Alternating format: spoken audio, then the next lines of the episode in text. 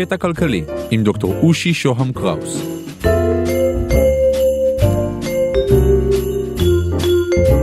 פרק 29, סוציאל דמוקרטיה.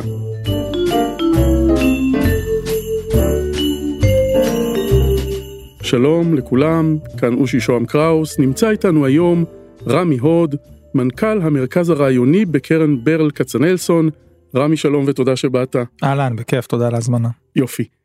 רמי, מה זה סוציאל דמוקרטיה? איך מתחילים? אה, האמת יש לי חבר אה, שאומר שההגדרה הכי טובה לסוציאל דמוקרטיה שהוא מכיר זאת התפיסה הממוזרה הזאת שאומרת שאם בן אדם עשה טעות אחת או שתיים בחייו הוא לא צריך לרעוב ללחם ברחוב. הייתי אומר זה אולי ככה לוקח את זה לקצה אבל הייתי אומר שסוציאל דמוקרטיה זו תפיסה שבעצם מנסה לטעון אה, שכדי שבן אדם יוכל באמת להגשים את עצמו באופן מלא את היכולות שלו.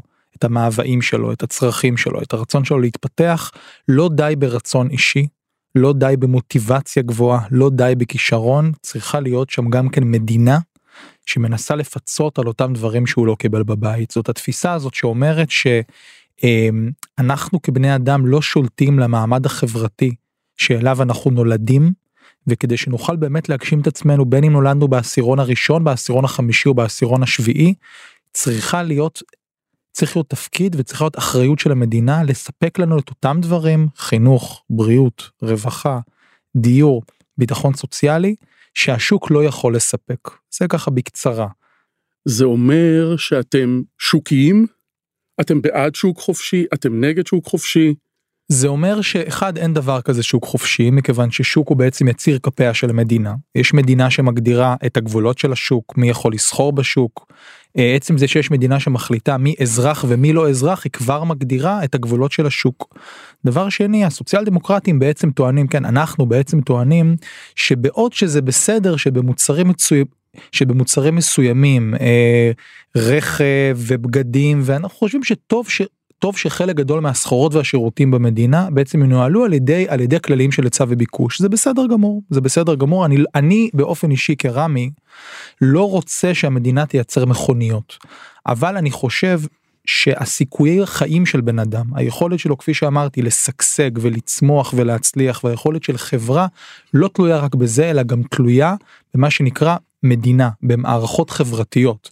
אה, אם נרצה להמשיל את זה אז הרי מה המשמעות של היכולת שלי להיות שחקן בשוק החופשי, ליזום וליצור ולהצליח, אם כדי לקבל טיפול רפואי, כן, אני צריך למשכן את הבית שלי כפי, כפי, ש, כפי שקורה בארצות הברית. מה המשמעות של המילה חירות, של המילה דמוקרטיה, אם אה, האיכות של החינוך ש...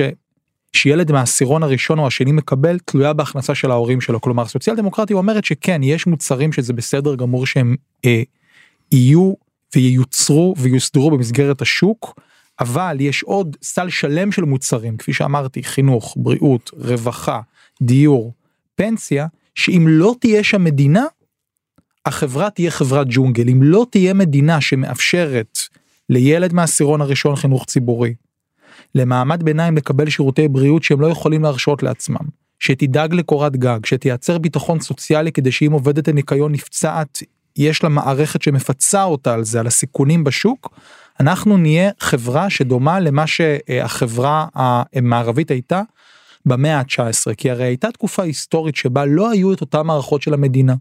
שבה היכולת של אדם להצליח הייתה תלויה אך ורק במיקום שלו בשוק אם היית אה, אם היית בעל מפעל הצלחת, אם היית פועל לא הצלחת, ולא היו כמעט מערכות של מדינה, לא היה בריאות ציבורית, לא היה חינוך ציבורי, לא היה ביטחון סוציאלי, לא היו איגודי עובדים. בתקופה הזאת היא תקופה של המאה ה-19 שהתאפיינה בפערים מאוד מאוד גדולים בין הון לעבודה, בין עשירים לבין עניים. באה התפיסה הסוציאל דמוקרטית במהלך המאה ה-19. שהיא צומחת אז. כן, שהיא צומחת אז בעצם בתוך התקופה הסוערת הזאת של, אה, אה, של ההולדת של הלאומיות ושל הדמוקרטיה ושל הקפיטליזם, ובעצם אומר תראו, זה בסדר שלפועלים יש חופש ביטוי, טוב שהם יכולים להצביע, כן? יש לנו מאבקים משותפים עם הבורגנות, עם האנשים העשירים שבעצם אנחנו רוצים להחליף את המשטרים המלוכנים האוטוריטריים במשטרים יותר דמוקרטיים, אבל יש כאן גם בעיה של אי שוויון, יש כאן חברה אירופאית שצומחת מפערים מאוד מאוד גדולים בין עשירים לעניים. ואנחנו חייבים את אותן מערכות של המדינה אנחנו צריכים לא רק מדינה שתאפשר חופש ביטוי וחופש התארגנות וחופש וחופש יצירה וחופש עיתונות אלא גם מדינה שתפרוס את החסות שלה מעל מערכות שאנחנו לא יכולים לרכוש בכסף שלנו. כן? באים הפועלים בגרמניה התעשייתית ובצרפת ובארצות הברית ובבריטניה וברוב וברוב העולם המערבי ובעצם אומרים לא מספיקה לנו הפרשנות הליברלית של חופש. לא מספיק לנו לא מספיק לנו לבוא ולהצביע. לא מספיק לנו לבוא ולהתארגן. לא מספיק לנו לבוא וליצור ולהשמיע את הדעה שלנו. זה עדיף ממה שזה היה לפני זה. טוב שיש דמוקרטיה כן? הקפיטליזם עדיף מאשר הפאודליזם. אבל אנחנו לא יכולים לחיות ככה מכיוון שאם המדינה לא תיתן כלום אם האיכות של החינוך שלנו ושל הבריאות שלנו ושל הרווחה שלנו תהיה תלויה אך ורק ביכולת ההשתכרות שלנו זה גוזר גם את דינם של הילדים שלנו להיות פועלי יצור. ואם הסבא הוא פועל יצור וה, והבן הוא פועל יצור והנכד הוא פועל יצור המשמעות של דמוקרטיה של חופש בחירה של שוויון הזדמנויות היא לא באמת קיימת. ככה נולדת התפיסה הסוציאל דמוקרטית מתוך המאה ה-19 מתוך העובדה ש, אה, אה, אה, שהמוני פועלים אמרו טוב שצומחת דמוקרטיה קפיטליזם עדיף על פאודליזם אבל אנחנו צריכים עוד משהו אנחנו צריכים דבר שנקרא זכויות חברתיות. אז מה זה סוג של אה, השלמה של הסוציאליזם או אולי המרקסיזם עם הקפיטליזם והשוק החופשי ורצון אה, לשפר אותם?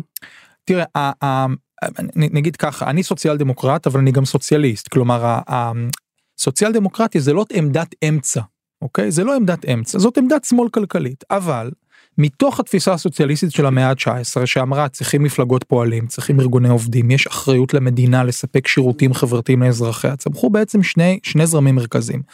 הזרם הקומוניסטי אומר אנחנו לא יכולים להגשים את המאוויים שלנו דרך הדמוקרטיה כי הדמוקרטיה הליברלית המערבית היא סוג של קונספירציה של הבעלי הון ולכן כן אנחנו צריכים דיקטטורה של הפרולטריון.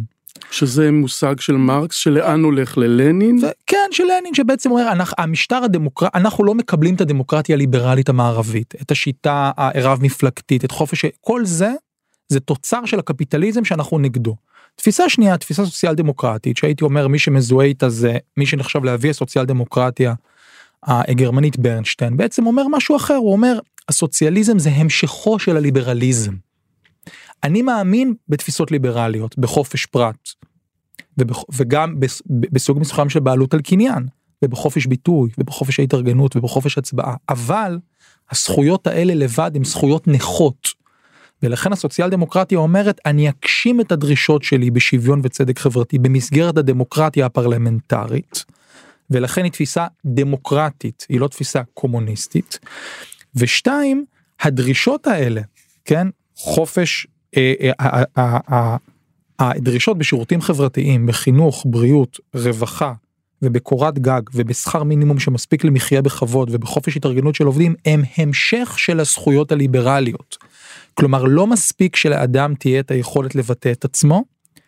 היכולת הזאת לא שווה הרבה אם הוא בסוף החודש נשאר עני ואין לו איך לבטא את עצמו לא מספיק שתהיה לי זכות הצבעה וחופש ביטוי וחופש לכתוב טור דעה בעיתונות בלי שהמשטרה תעצור אותי. אני צריך גם שלילדים שלי אם אני פועל ואם אני בן מעמד ביניים יהיה חינוך ציבורי כי אחרת הגורל של הילד שלי יהיה כמו הגורל שלי וזאת התפיסה הסוציאל דמוקרטית אני אומר עוד פעם הסוציאליזם המשכו של הליברליזם לא ניגוד של הליברליזם. אז מאה ה-19 אתה מדבר בשם ברנשטיין הדברים שעכשיו אתה אומר בגדול? כן אני אומר הסוציאלי הסוציאל דמוקרטים הראשונים בעצם היו סוציאל דמוקרטים גרמנים אני הייתי אומר הבשורה הסוציאל דמוקרטית שבעצם אומר אפשר להגשים את הערכים הסוציאליסטיים של שוויון של חופש של סולידריות כן. אה, אה, אה, המדינה של המאה ה-19 לא חייבת להיות דמוקרטיה קפיטליסטית שבה הגורל של האדם קשור בגורל של האבא שלו ושל האימא שלו זה סיפור בעיקר אירופאי מרכז אירופאי מערב אירופאי מאה ה-19 כאשר הייתי אומר ההגשמה של התפיסות האלה זה במדינת הרווחה של המאה ה-20 אבל על זה אולי נדבר אחר כך. אז מה הם עושים? איך זה מתגלגל במאה ה-19? קמים האידיאולוגים האלה, משמיעים את הדברים שלהם, מה קורה אז? בעצם אה, אה, באמצע המאה ה-19, סוף המאה ה-19, יחד עם ארגוני עובדים קמות גם מפלגות פועלים. המפלגה הראשונה הייתה בעצם המפלגה הסוציאל דמוקרטית הגרמנית שקמה ב-1862 כאשר 15 שנה אחר כך נחקקת בעצם לראשונה החקיקה הסוציאלית באירופה בגרמניה של ביסמרק. עכשיו ביסמרק לא עשה את זה כי הוא היה סוציאליסט הוא עשה את זה. ביסמרק זה הפנסיות נכון? כן כן עכשיו למה ביסמרק עשה את זה כיוון שבאותם שנים בגרמניה של אמצע סוף המאה ה-19 קמו מפלגות פועלים כן שלכדו את הדמיון של הפרולטריון כן הרי הרי המוני אנשים עברו ב- בלונדון ובפריז ובברלין ובפרנקפורט ובעצם בכל העולם המערבי מהכפר לעיר. ובערים הם התחילו לעבוד במפעלים תעשייתיים. אנחנו מדברים על התקופה של קיסרות של משפחת הוינצולרן בגרמניה וביסמרק הוא הקאנצלר והמשטר הוא ליברלי, המשטר מלוכני, הוא לא, המשטר, הוא...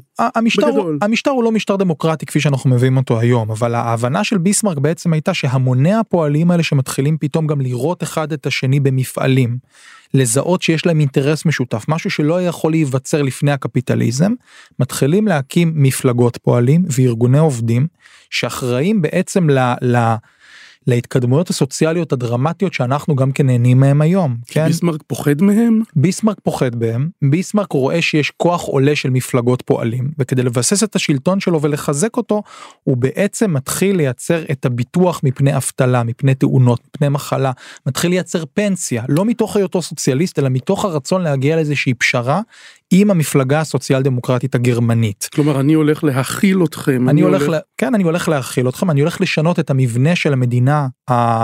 הגרמנית, אני הולך לשנות בעצם את החוזה בין המדינה לבין אזרחיה. עכשיו, תראה היום זה נראה לנו מאוד מובן מאליו כשאנחנו אומרים את המילה מדינה אנחנו מתכוונים גם לשורה של התחייבויות של המדינה כלפי האזרחים שלה לחובה של המדינה לספק חינוך ציבורי איכותי במרכז ובפריפריה לחובה שלה לספק שירותי בריאות, רווחה, לבטח אנשים מפני הסיכונים של השוק, פנסיה, דיור ציבורי, סוף המאה ה-19, תחילת המאה ה-20, בעצם עד מלחמת העולם השנייה, הדברים האלה התקיימו בצורה מאוד מאוד רזה ברוב העולם המערבי. לנו כישראלים זה נראה מובן מאליו, כישראל וכי אנשים שבעצם הקימו את התנועה הציונית, מאוד הושפעו מאותו גל סוציאל דמוקרטי ולאומי באירופה והקימו את ישראל על בסיס המסורות האלה שאני מדבר עליהם עכשיו אבל בזמנו זה נראה משהו מופרך משהו קשה. אה, הייתי אומר עוד נקודת ציון מאוד מאוד חשובה כן? זה בעצם אה, הפעם הראשונה שארצות הברית של אמריקה כן? החלום הקפיטליסטי התחיל להגשים חלק מהעקרונות הסוציאל דמוקרטיים. 1932 ניו דיל כן שפל כלכלי, כן, השפל הכלכלי הגדול, ההתמוטטות של הבורסה, ההישארות של המוני אמריקאים אה, אה, ללא זכויות במצב כלכלי איום ונורא, FDR, רוזוולט אומר את הדבר ההפוך מההיגיון הקפיטליסטי עד אז, הוא בעצם אומר, כדי שאנחנו נשקם את ארצות הברית, את מעמד הפועלים האמריקאי, את מעמד הביניים האמריקאי, לא מספיק שאני אתן לשוק החופשי לעשות את שלו, ולשקם את ההריסות של אותה התמודדות של בורסה, אני אכניס את המדינה. אני אצור עבודות יזומות, כן? אני אייצר שורה של חוקים שמקילים על אנשים להתארגן בשוק העבודה. אני ארחיב את החינוך הציבורי. אני ארחיב כן זאת אומרת בעצם אנחנו רואים שאם בגרמניה בסוף המאה ה-19 באמצע סוף המאה ה-19 אנחנו רואים את ההיווצרות הראשונה של ה... אפשר לקרוא לזה התחלה של מדינת רווחה כלומר לפחות בצד של הביטחון הסוציאלי שביסמרק מכיל איזושהי חקיקה חברתית על המדינה הגרמנית. והמפלגה הסוציאל דמוקרטית בגרמניה אחרי זה הולכת ומרחיבה את הדבר הזה באופן דרמטי בשנות ה-30 ואחרי זה בשנות ה-50 וה-60. בארצות הברית אנחנו רואים ב-1932 מה שהרבה מהמועמדים אה, ב, הייתי אומר הפלג השמאלי של המפלגה הדמוקרטית היום מדברים אליו בוא נחזור לחלום של FDR בוא נחזור לניו דיל התפיסה הזאת שהמדינה כדי להתמודד עם אתגרים גדולים כמו התמוטטות בורסה צריכה להכניס את היד לכיס לשים אנשים בעבודה, להרחיב את המעורבות החברתית שלה בכלכלה ולא לתת לשוק לעשות את שלו. אה, אז הייתי אומר זה זה בעצם התפיסה הסוציאל דמוקרטית שהתחילה בגרמניה, ממשיכה בסקנדינביה, הולכת וכובשת את בריטניה בעוד סיפור היסטורי מאוד מאוד מאוד מעניין והופכת בעצם במהלך שנות החמישים עד שנות ה-70 למיינסטרים של העולם המערבי, כלומר רוב מדינות אירופה זה מה שנקרא כן כאילו תור הזהב של מדינת הרווחה רוב מדינות אירופה בין שנות ה-40 לשנות ה-70 מפעילות מדינות רווחה מתקדמות שלראשונו בהיסטוריה המדינה באמצעות גביית מיסים ממעמד הביניים ומהחזקים מוציאה הוצאות שהיא מעולם לא הוציאה על חינוך על רווחה על דיור על פנסיה על תעסוקה.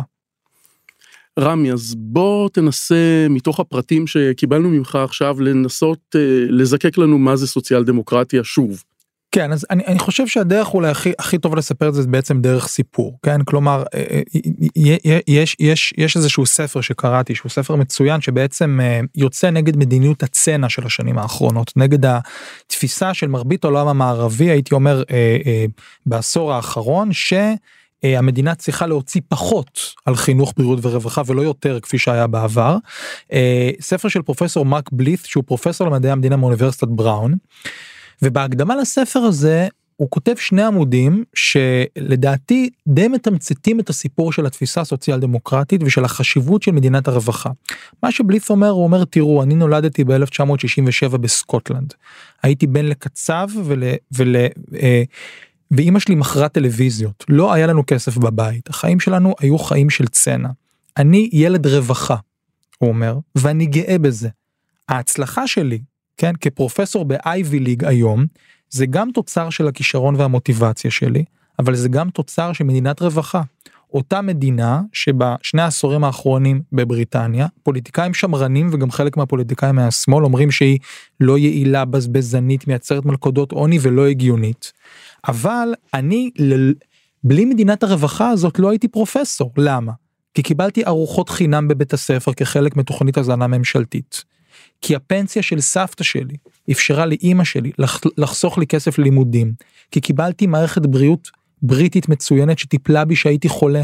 ואם הייתי תלוי בהכנסה של ההורים שלי כדי לקבל טיפול רפואי טוב, כן, היינו פושטים את רגל. כי, כי אימא שלי ואבא שלי הרוויחו שכר מינימום שהספיק למחיה בכבוד, נכון, גדלנו בעשירון נמוך, אבל אני תוצר של אותה מוביליות חברתית נפלאה שהתחוללה בבריטניה ובחלק גדול מהעולם המערבי בשנות החמישים, השישים והשבעים. הוא אומר את הדבר הבא, הוא אומר תראו, אם הייתי תלוי רק בכוחות השוק, אם לא הייתה מדינת רווחה שמספקת לי את אותם שירותים, לא הייתי פרופסור מרק בליף, הייתי מישהו אחר. לא הייתה מתאפשרת לי את אותה מוביליות של ילד מהעשירון הראשון וה, והשני להגיד לו את פרופסור. ואז הוא אומר, הוא בעצם פונה למנהיגי העולם ובעצם, ו, ו, והוא פונה לממסד הכלכלי והפוליטי ובעצם אומר תראו אם אתם רוצים לייצר עוד פרופסורים אם אתם רוצים לייצר עוד ילדים שמתחילים נמוך אבל מסיימים גבוה אתם חייבים לנסות לצמצם את הקשר הגורדי והרסני הזה והכמעט לא אנושי בין הכסף של ההורה לבין העתיד של הילד שלו והדרך היחידה לעשות את זה זה דרך מדינת הרווחה. אז הייתי אומר הסוציאל דמוקרטיה זה מה שהיא אומרת כן אי אפשר לייצר עוד מרק בליף, עוד פרופסורים, עוד אנשים מוכשרים שצומחים בעשירונים הנמוכים של החברה רק בעזרת יוזמה וכישרון. זה חשוב, חשוב מאוד לנסות ולהשתדל, לא הכל תלוי במדינה, אבל כדי לייצר אותם, כדי לייצר עוד מוביליות חברתית, עוד אנשים שמצליחים להגשים את עצמם באופן אמיתי, ולא כבולים בשלשלאות, הייתי אומר, של ההכנסות ושל התנאים המוקדמים שהם נולדו אליהם, חייבים מדינה שתהיה מעורבת ושתספק את אותם שירותים חברתיים שמצמיחים את אותו פרופסור או אותם אנשים כמוהו. רמי הוד, מנכ"ל המרכז הרעיוני בקרן ברל כצנלסון, תודה שהיית איתנו, ניפגש בפרק הבא. בכיף, תודה רבה. אני מרצה ומייעץ בתכני הפודקאסטים, תוכלו להשיג אותי באושי את אושי.co.il, תוכלו לשלוח לי וואטסאפ ב-050 8898-322, בבקשה רק וואטסאפ, או לקרוא לי במסנג'ר של פייסבוק, אושי שוהם קראוס באנגלית. תודה לקווין מקלוד על המוזיקה, תודה לרון טוביה, עורך הפודקאסטים של גלובס. אם אתם מעוניינים בפיננסים חדשים, ניהול הון, ביטוח דיגיטלי ובנקאות עתידית, אתם מוזמנים להאזין לפודקאסט השני שלי בגלובס, דוח פינטק. להתראות.